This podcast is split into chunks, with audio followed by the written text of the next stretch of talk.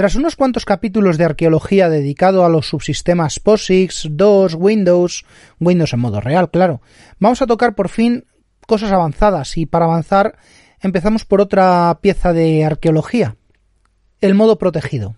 Pero antes, resulta que hace unos días, hablando por Telegram, me encontré con un usuario, bueno, con un grupo que si bien conocían los conceptos en mi opinión, estaban utilizándolos al revés.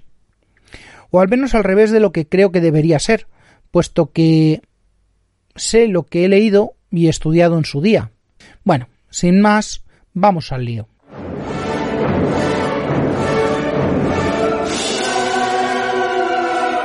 Bienvenidos a Yo Virtualizador.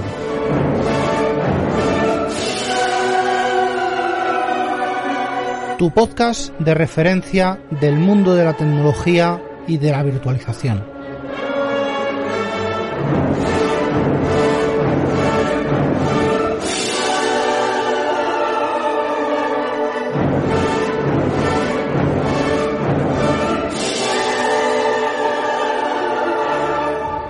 El tema de los modos real y protegido.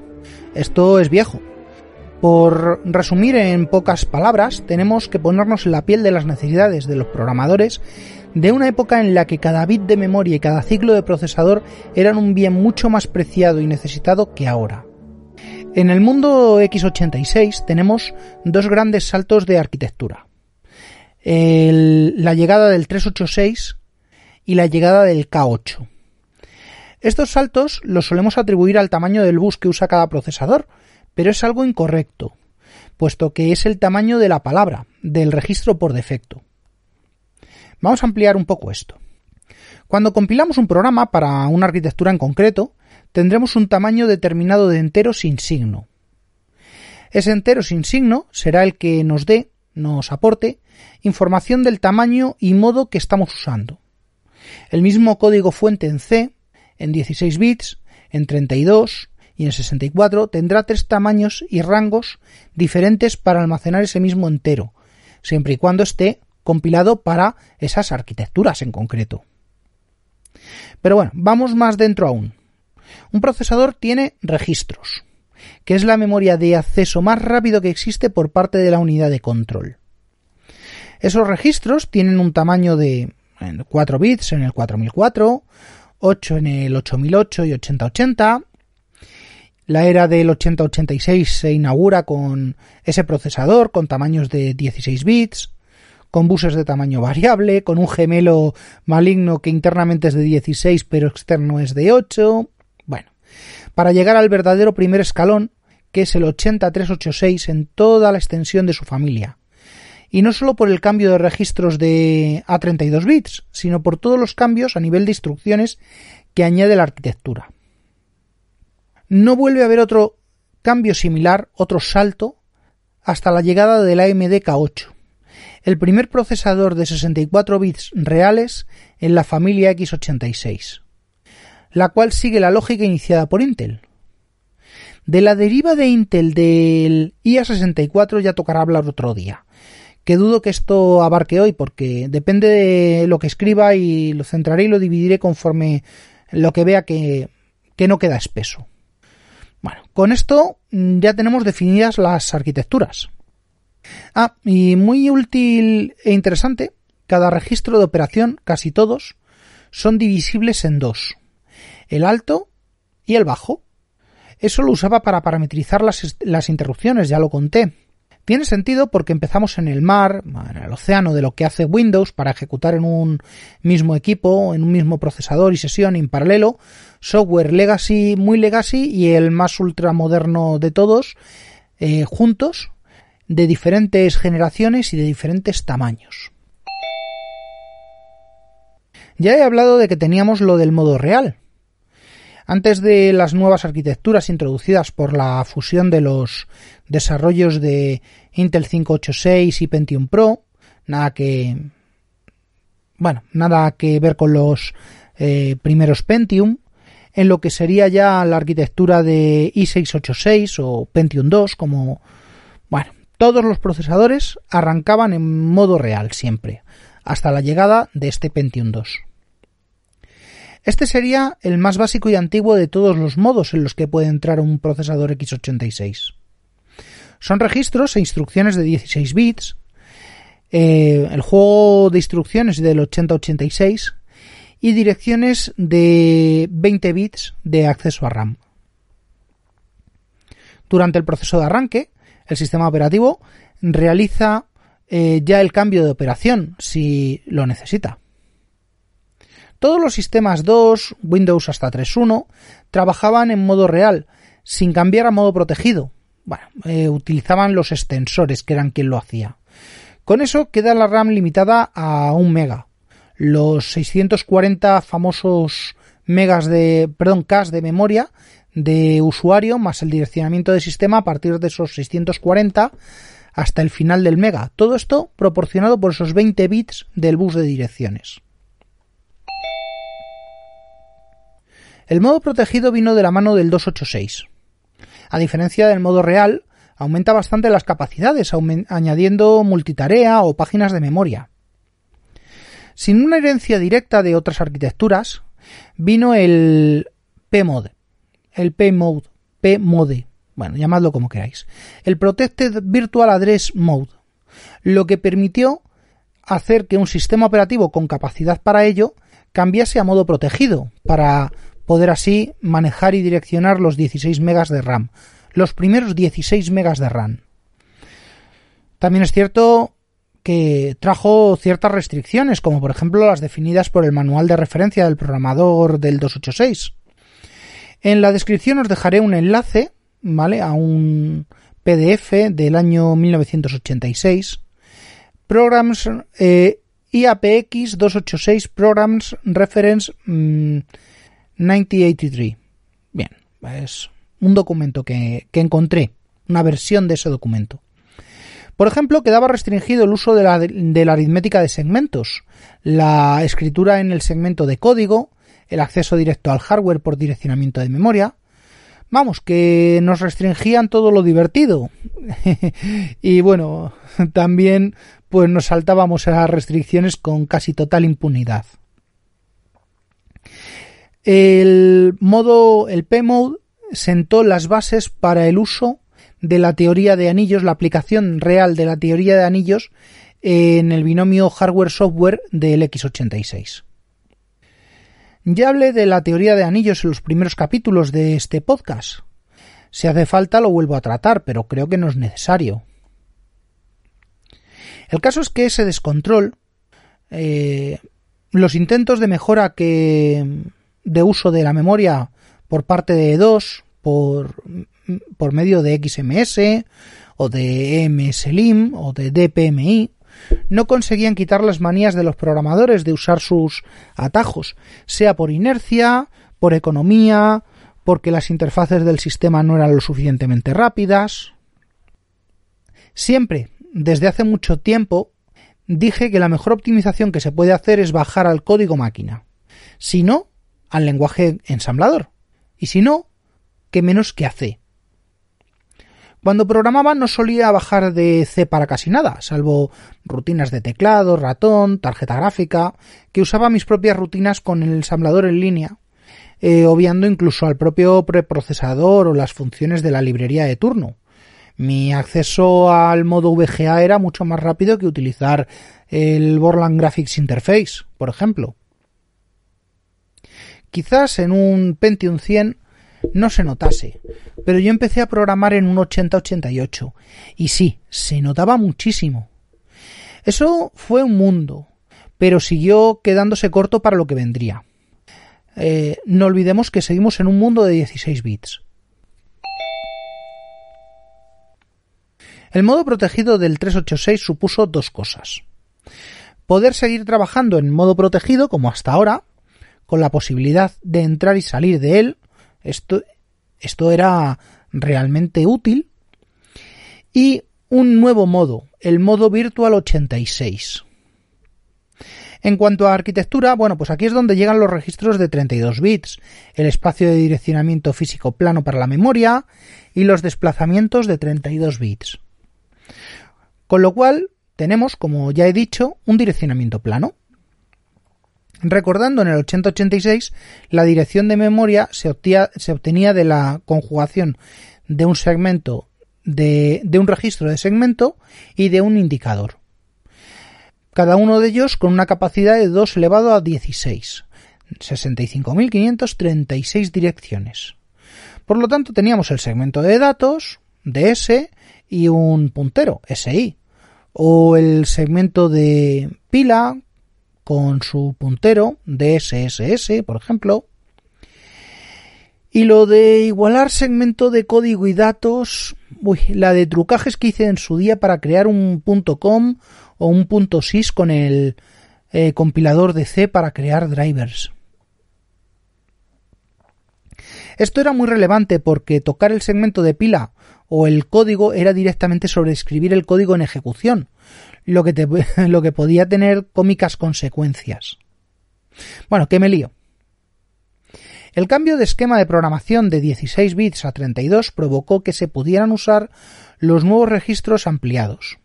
Los principales pasaron de ser AX, BX, CX, DX a seguir siéndolo, pero actuando como la parte menos relevante del registro con el mismo nombre que empezaba por E. Es decir, yo tenía el EAX, que su parte menos relevante era el registro AX, que su parte alta era el AH y su parte baja era el AL. También esto aplica a los registros de índice, los cuales son de 16, SI, DI o de 32 si empiezan por E, EDI, ESP.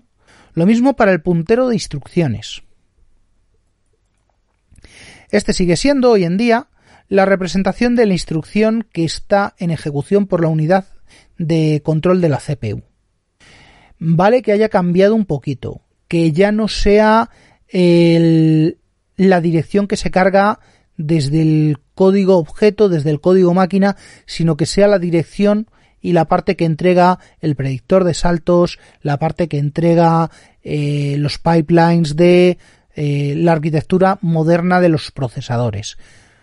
En aquella época esto era así, hoy en día ha dejado de serlo un poquito. Donde en un 8088 teníamos CS 2 puntos IP, en un 386 pasa a ser CS e IP. CS 2 puntos e IP.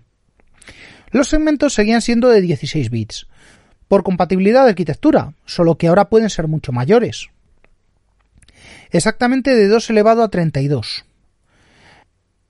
4.294.967.296. Un entero bastante decente. Pues si ya podía cargar yo eso en el CX, bueno, concretamente podía llegar a cargar 2 elevado a 32 menos 1. Mejor dicho, el número entero positivo más alto que podía cargar sería 2 elevado a 32 menos 1 en un, un int o 2 elevado a 31 menos 1 en un int. Bueno, siguen siendo un entero bastante decente y 4.300 millones de diferencia son millones. A día de hoy con la economía como está, poco se puede quedar. Pero bueno. Los tipos de dato ya sabemos lo que son. Mm, son lo que hay y no voy a tocarlos porque eso no toca. Ya bastante he patinado hace unos segundos. Eh, bueno, toca con otras áreas. No voy por ese camino todavía. Ni he tocado multitarea, protección de memoria, paginación. Porque nos queda el modo virtual 86. El modo virtual 86 llegó como una vía para mantener la compatibilidad con el software heredado, es decir, aplicaciones de modo real que violan las reglas del modo protegido, lo que comentaba arriba, la parte la parte divertida. Siempre dije que Windows 3 y sus evoluciones eran más inferiores. Y claro, era por no tener eh, las estrictas reglas de gestión de ese modo protegido. Desde Windows 3.0 mm, ya podíamos tener un aprovechamiento del modo protegido. Una de sus razones por las que se llevaba mal con DR2 en los 80 286, en los 386, bueno, en casi cualquier procesador, eh, porque como ya he dicho, mm, pasar de real a protegido era, decisión del sistema y de un solo sentido en el 286. Entonces, si Windows quería entrar en modo protegido, DR2 no le dejaba mal rollo. Todo lo que me han dicho de esa combinación era, era mala. Rascando siempre era la misma historia. Yo entraba y salía de Windows porque era la forma de seguir trabajando con mis cosas de siempre. Bien, pues eh, si entrabas a Windows, entras en modo protegido, en un 286 vuelves a salir de Windows, reinicia. Pero bueno, da igual. En 3.1 y 3.11 con un 80386 eh, o cualquier equipo superior, ¿cuántos utilizabais la línea de comandos del 2? ¿O la de 4.2? ¿O la de N2 desde Windows? Sin salir. Creo que pocos fuimos porque era mucho más rápido salir, hacer y volver a entrar. Por no hablar ya de saltos y cambios que pegaba la pantalla al cambiar de modo, o esos pantallazos azules por eh, software un poco... bueno, en fin.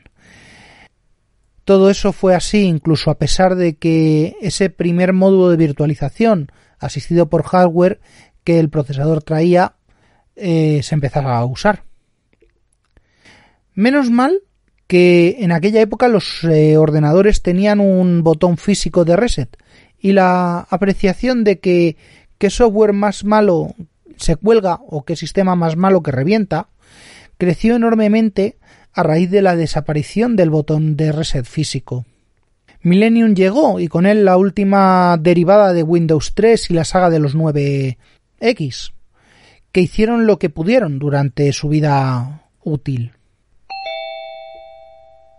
En paralelo, durante un tiempo, existió una cosa llamada modo irreal. Y claro, a ver, que eso no está documentado, que no viene en ningún sitio, lo de siempre. Bueno, vamos a ver.